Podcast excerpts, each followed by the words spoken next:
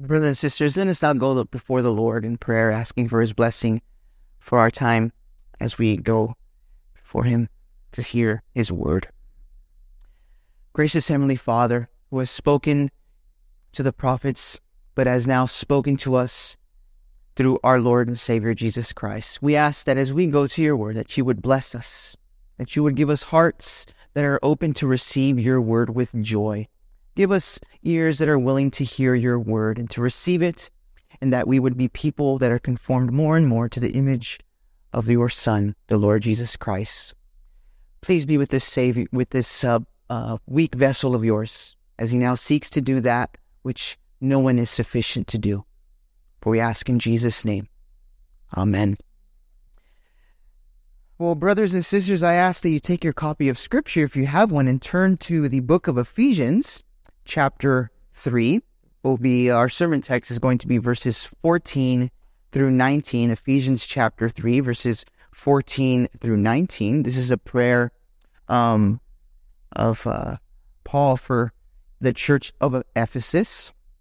If you notice that our hymns were centered around the church for all the saints, and the church is one foundation.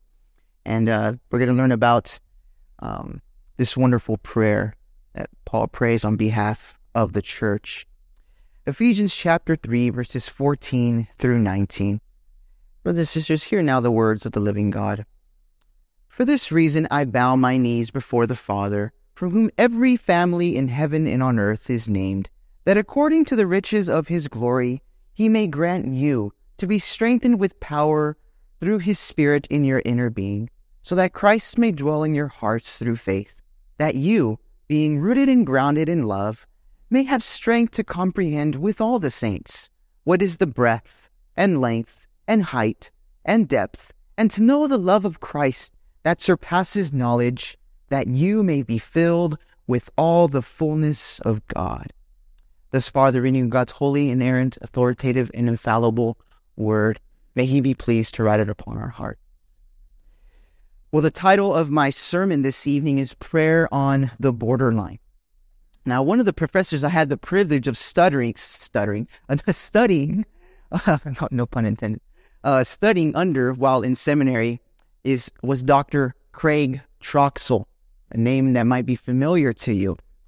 Oh, besides being the gifted professor that he is, Dr. Troxel cares about equipping aspiring pastors like myself for the ministry. And one of the classes I had the opportunity to take with him was called Pastoral Ministry Seminar. Now, hopefully, you guys don't tell any of my professors here. I mean, if they come, but that was one of my favorite classes. Just don't don't tell them that. But it was one of my favorite classes, not because it was just filled with theological content, though it certainly provided plenty of it. Instead, being an experienced pastor, Dr. Troxel described the realities of the ministry its ups and downs, triumphs and defeats, and everything else in between. And on the first day of that class, as we were sitting at our desks waiting to begin, Dr. Troxel walked in silently, ordered his notes, and began the class by saying something which I hope, by God's grace, never to forget. He opened the lecture by saying, Brothers, if you have no prayer, you have no ministry. Brothers, if you have no prayer, you have no ministry. That hit me like a ton of bricks. In other words, for a gospel minister to be effective, he must commune daily with the Lord. That's the only way he'll make it in the ministry and in this world. Not only that, but he almost also must pray for those under his care who sometimes, for various reasons, can't or won't even pray for themselves. And this truth applies to all Christians. Why? Because prayer is a means of grace.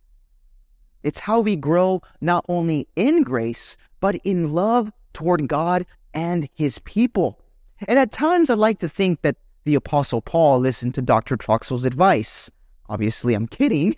Dr. Troxel listened to Paul because in Ephesians chapter 3, Paul asks one thing from the Lord that we as God's people would realize just how much the Lord Jesus loves us. It's that simple.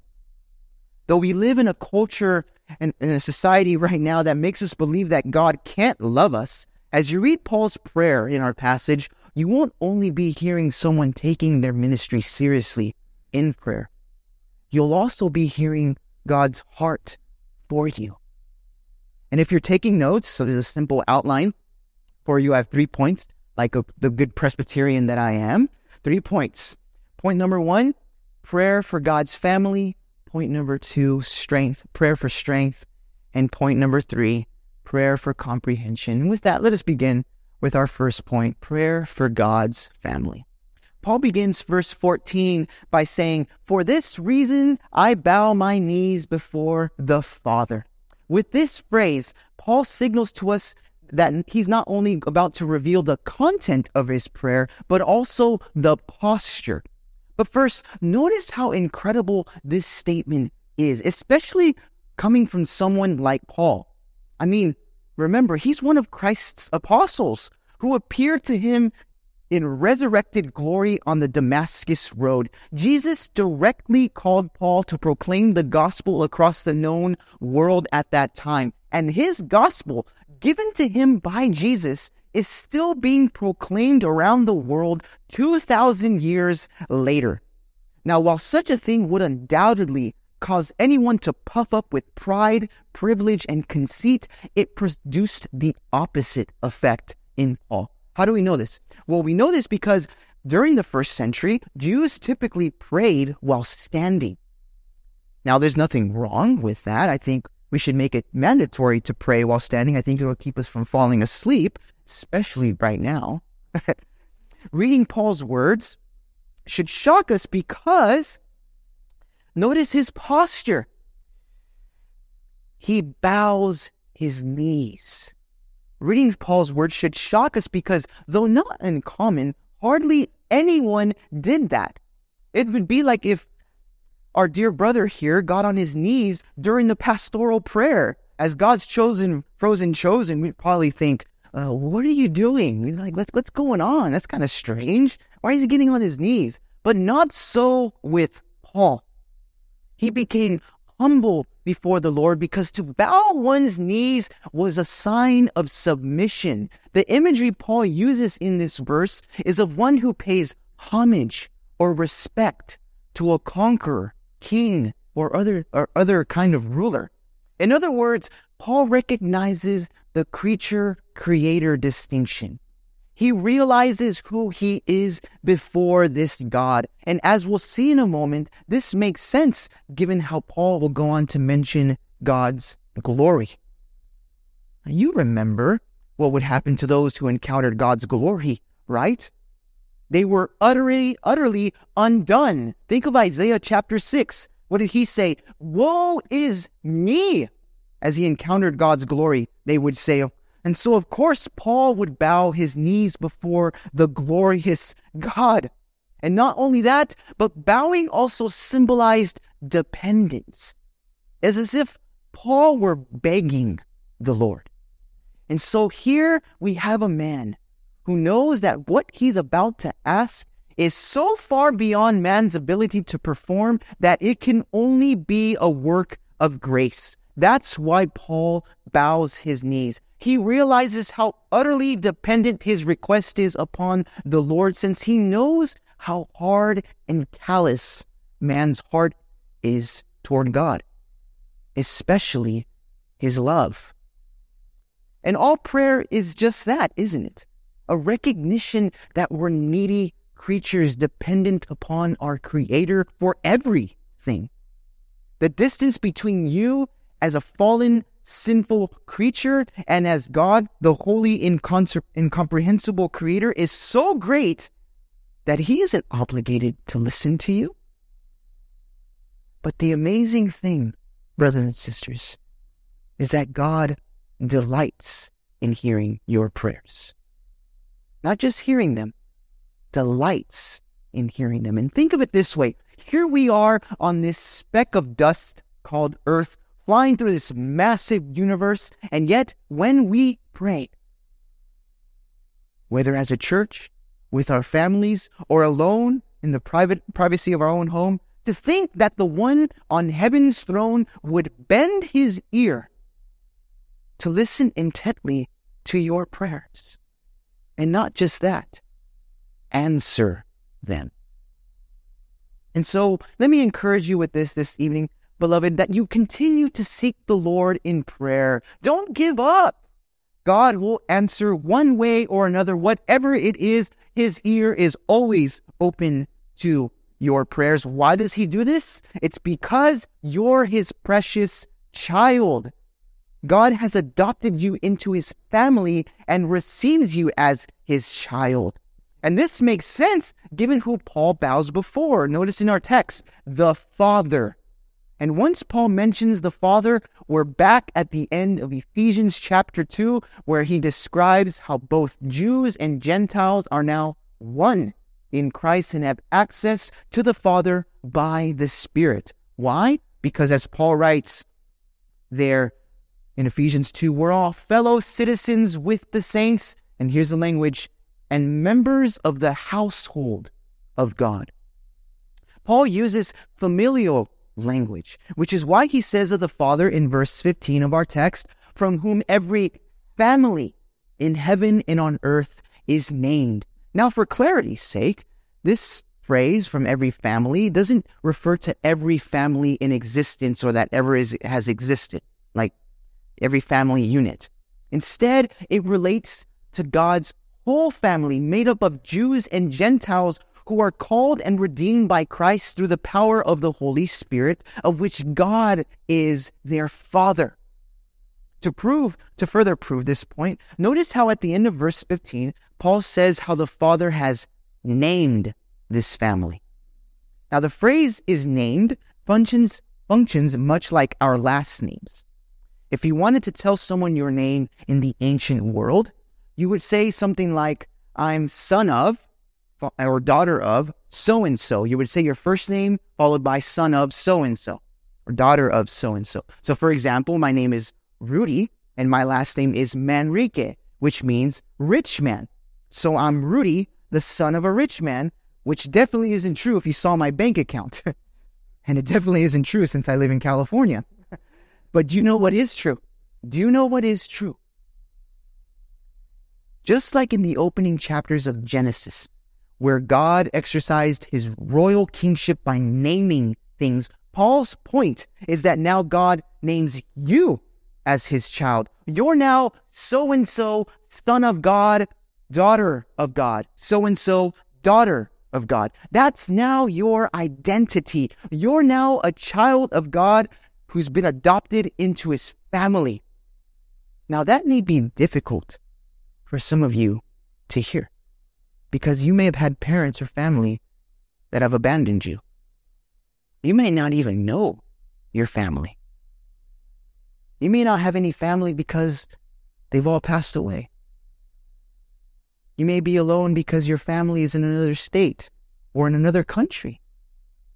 Your birth certificate may have a particular last name from a father you may have never known. But, beloved, remember what David said in Psalm 27:10 Though my father and mother forsake me, the Lord will receive.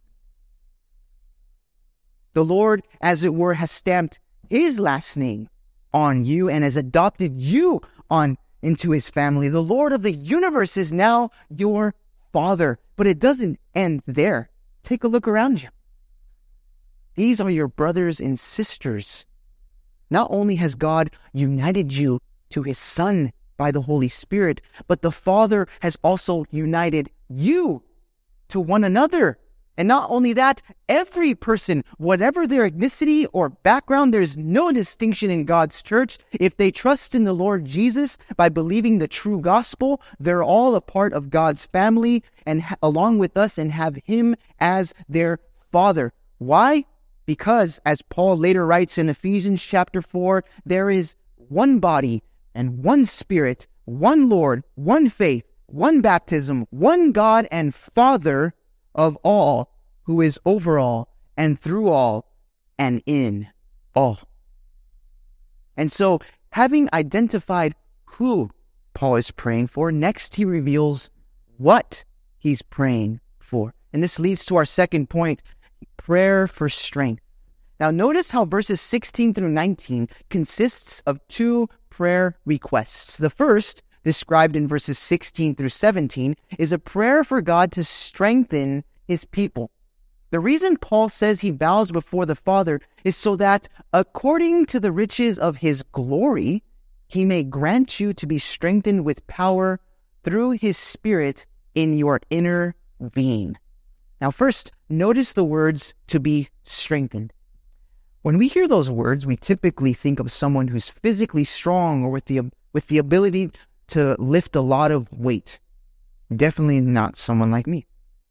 But this doesn't refer to physical strength, like Samson, who became physically strong when the Holy Spirit came upon him. Instead, this describes the internal strength that God gives to you. We know this because Paul prays that this strengthening would happen in your inner being. Now, what did he mean by that? Well, before answering that question, notice how or the means this strength comes to believers. Paul prays that God would strengthen you with power through his Spirit. In the New Testament, power is often associated or connected with the Holy Spirit. For example, Romans chapter 1 verse 4 says that Jesus was declared to be the Son of God in power according to the Spirit of holiness by his resurrection from the dead. And that's the key because it's this same resurrection power that Paul has in mind because in chapter 1 of Ephesians, he prayed that we'd know what is the immeasurable greatness of his power toward us who believe according to the working of his great might that he worked in Christ when he raised him from the dead and seated him at his right hand in heavenly places. And so Paul prays that God would strengthen you with this same resurrection power in your inner being. Why does he want this? Why does he want God to answer this? It's because Paul knows the certainty of one thing in this life, and it's not just taxes. He knows you and I are eventually going to die. We understand what Paul meant by inner being because he uses this same phrase in 2 Corinthians chapter 4, also in Romans 7. There Paul writes, Though our outer self is wasting away, our inner self, our inner being, our inner man is being renewed day by day.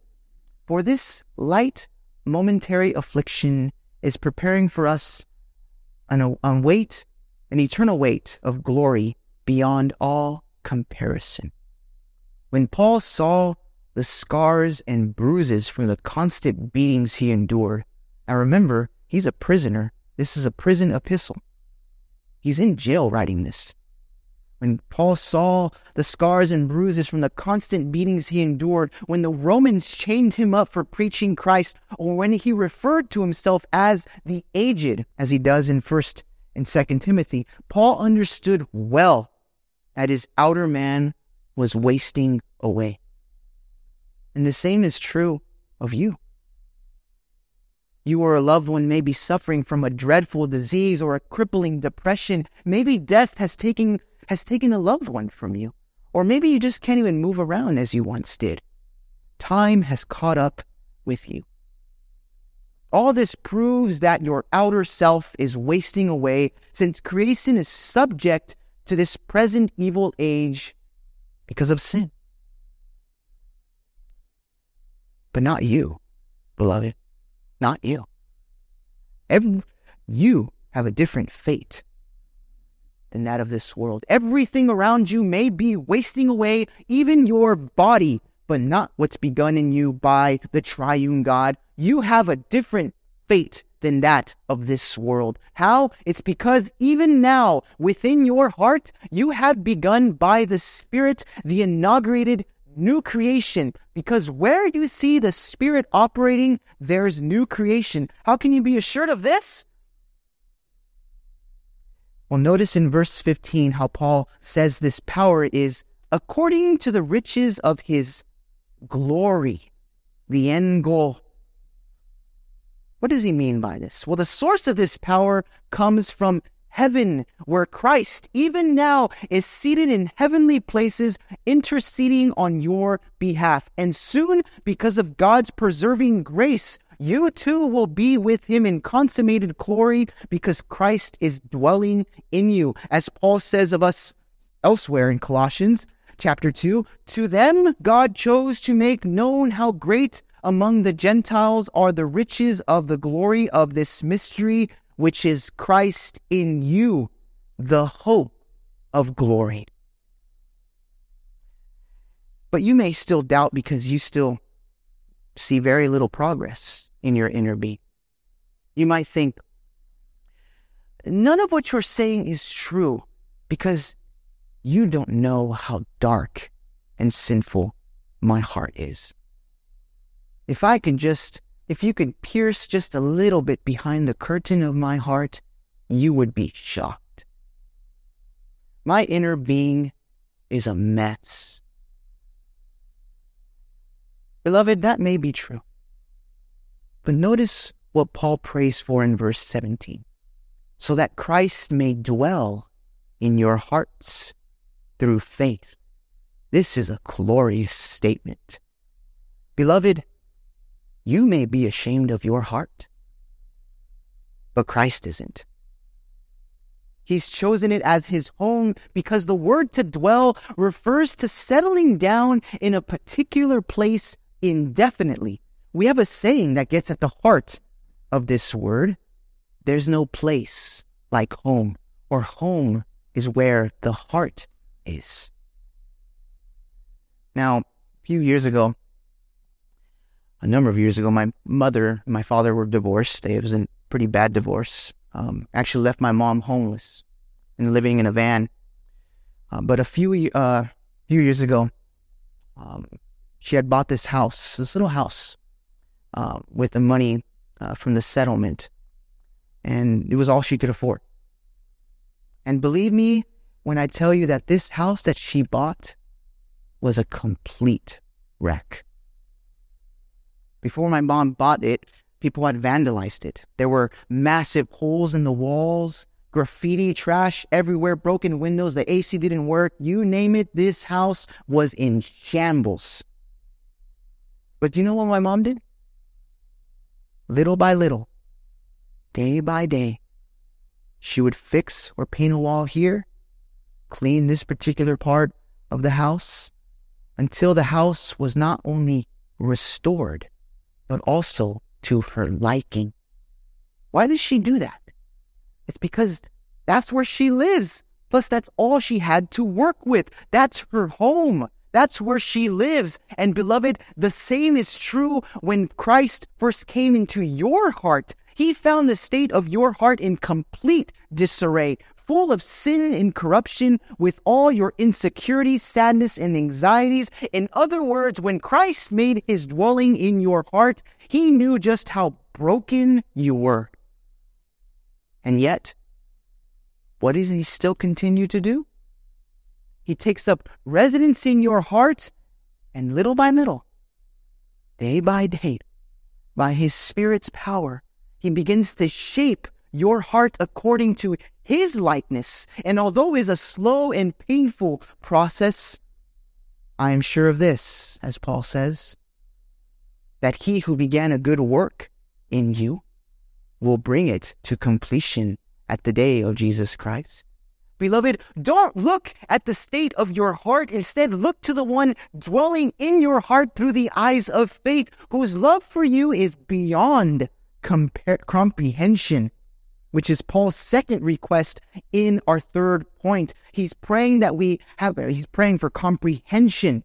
Now, second, Paul's second request, found in verses 18 through 19, is that we would simply understand one virtue that will last forever love. And in verse 18, Paul begins by requesting that we would have strength to comprehend this love. Notice how Paul uses the word strength again However, this isn't the same word that he used in verse 16. Instead, this word means to have the capability to understand something so as to make it your own. But not only that, but Paul, and not only that, Paul also prays that the that we would.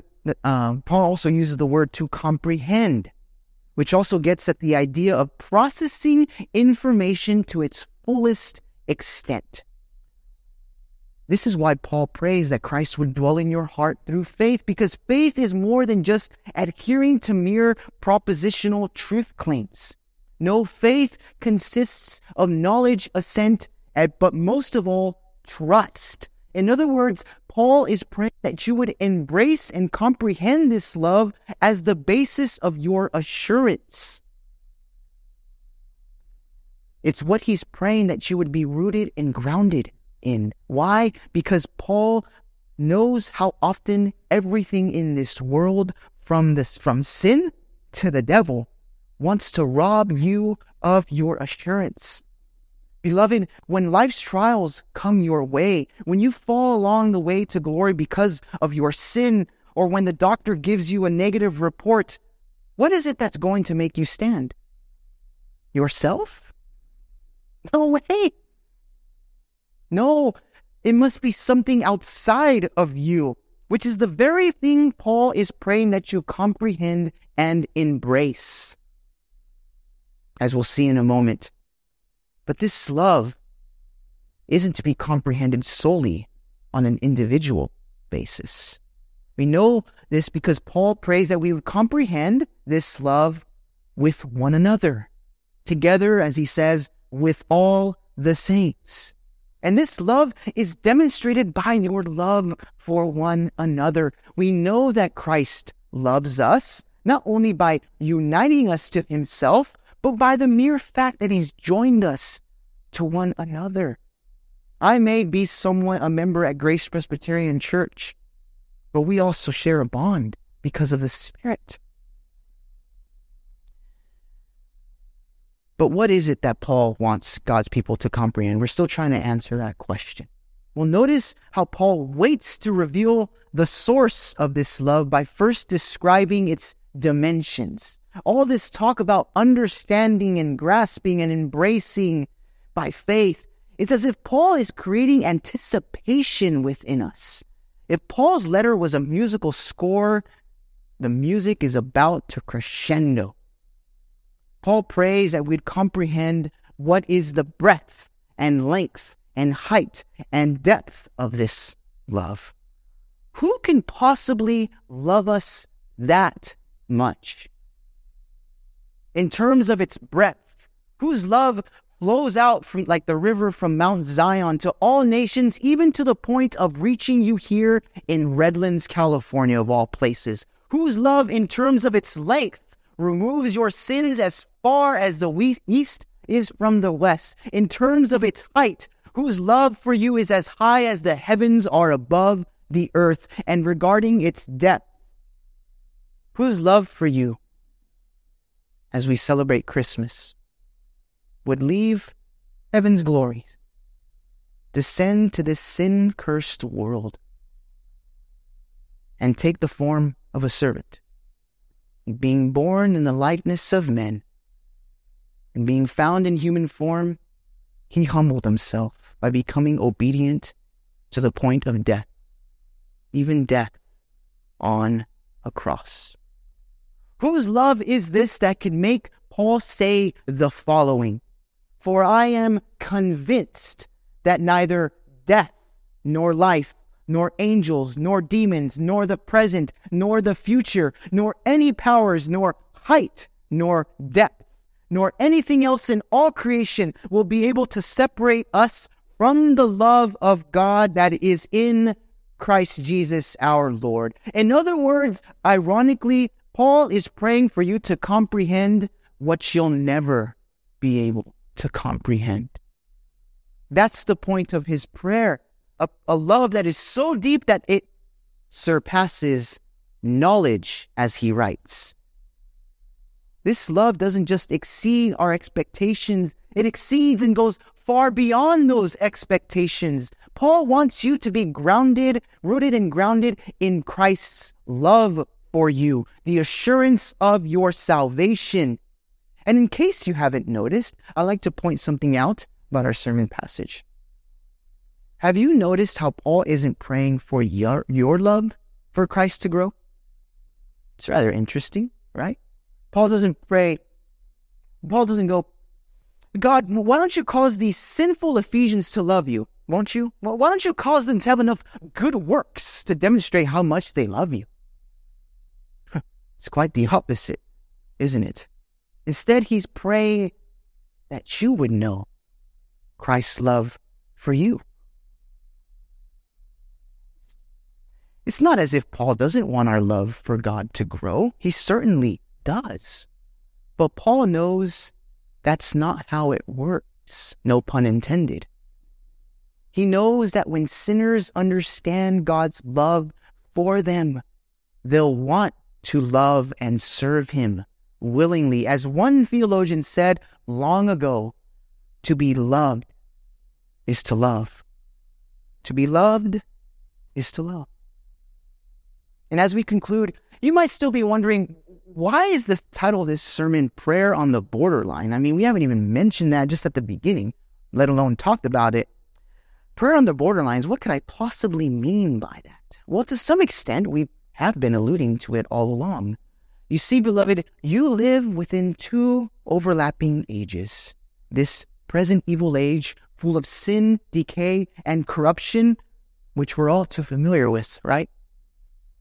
And as believers, we long for something more, don't we? But at the same time, by God's grace, you live simultaneously within another age, the age to come, which has broken into this present evil age. Though not yet fully consummated, this age to come is the complete opposite of this present evil age. It's one full of joy, peace, joy, and everlasting fellowship with our triune God. But you might be asking, where is this age to come that you're saying has already broken into this present evil age when all I've ever experienced is the latter? I mean, take a look around, look at the state of our world. You must be delusional, Rudy. But I'll tell you where you can find this age to come. I'm looking right at it. It's you, the church. While it may not look like it, you as the church are the inaugurated new creation temple that's filled with God's glory. Think about that. God's glory resides here and nowhere else. Because within each one of you, within your inner being, by the power of the Holy Spirit, you have the resurrection power of Christ working within you, changing and conforming you into the new man, Christ's likeness. Only we as the church can claim that, brothers and sisters. You're standing on the borderline between those two ages. You're, think of it this way you're that close to the consummated new creation. And this prayer on your behalf is not only for your perseverance as you live within the tension or on the border of these two ages, but that we as the church would realize what we are and how much God loves us. And being rooted and grounded in this love, we would go out into this present evil age to be salt and light. Oh, beloved, Paul's prayer is for you to realize what's been done for you and being done in you. No eye has seen nor ear has heard what God has prepared for those who love him. And that's why Paul ends this wonderful chapter by praising the one who will see you to through to the other side of that border and into his consummated new creation, which we're now though only in part experiencing. Notice the connection he makes with glory and the church. And here we'll end with this. Now, to him who is able to do far more abundantly than all that we ask or think, according to the power at work within us. To him be glory in the church and in Christ Jesus throughout all generations, forever and ever. Amen. Amen. All glory, honor, and praise be to our triune God. Will you bow your hearts in prayer with me? Almighty God, graciously grant that your word, which we have heard, may be inscribed inwardly on our hearts as we receive your word meekly with pure affection. May our hearts be filled with love and reverence for you. Cause us to bear the fruit of the Spirit and to live in holiness, diligently following your commandments. And may it please you to use us to lead those who are lost, wandering and confused, into the way of truth. All this we pray for the honor and praise of your name through Jesus Christ our Lord in the power of the Holy Spirit. Amen.